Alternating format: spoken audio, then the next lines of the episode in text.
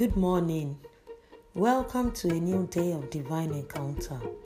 Our strength for today, 20th August, is John chapter 15, verse 6.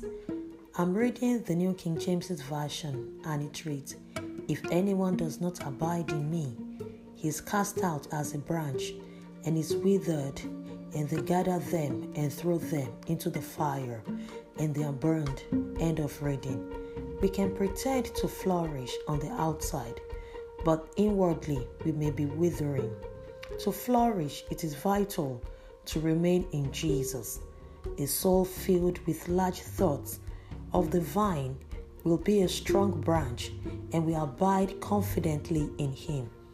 Be much occupied with Jesus and believe much in Him as the true vine.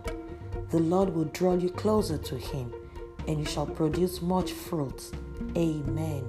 Confess to yourself, Christ in me, the hope of glory. Blessings and shalom.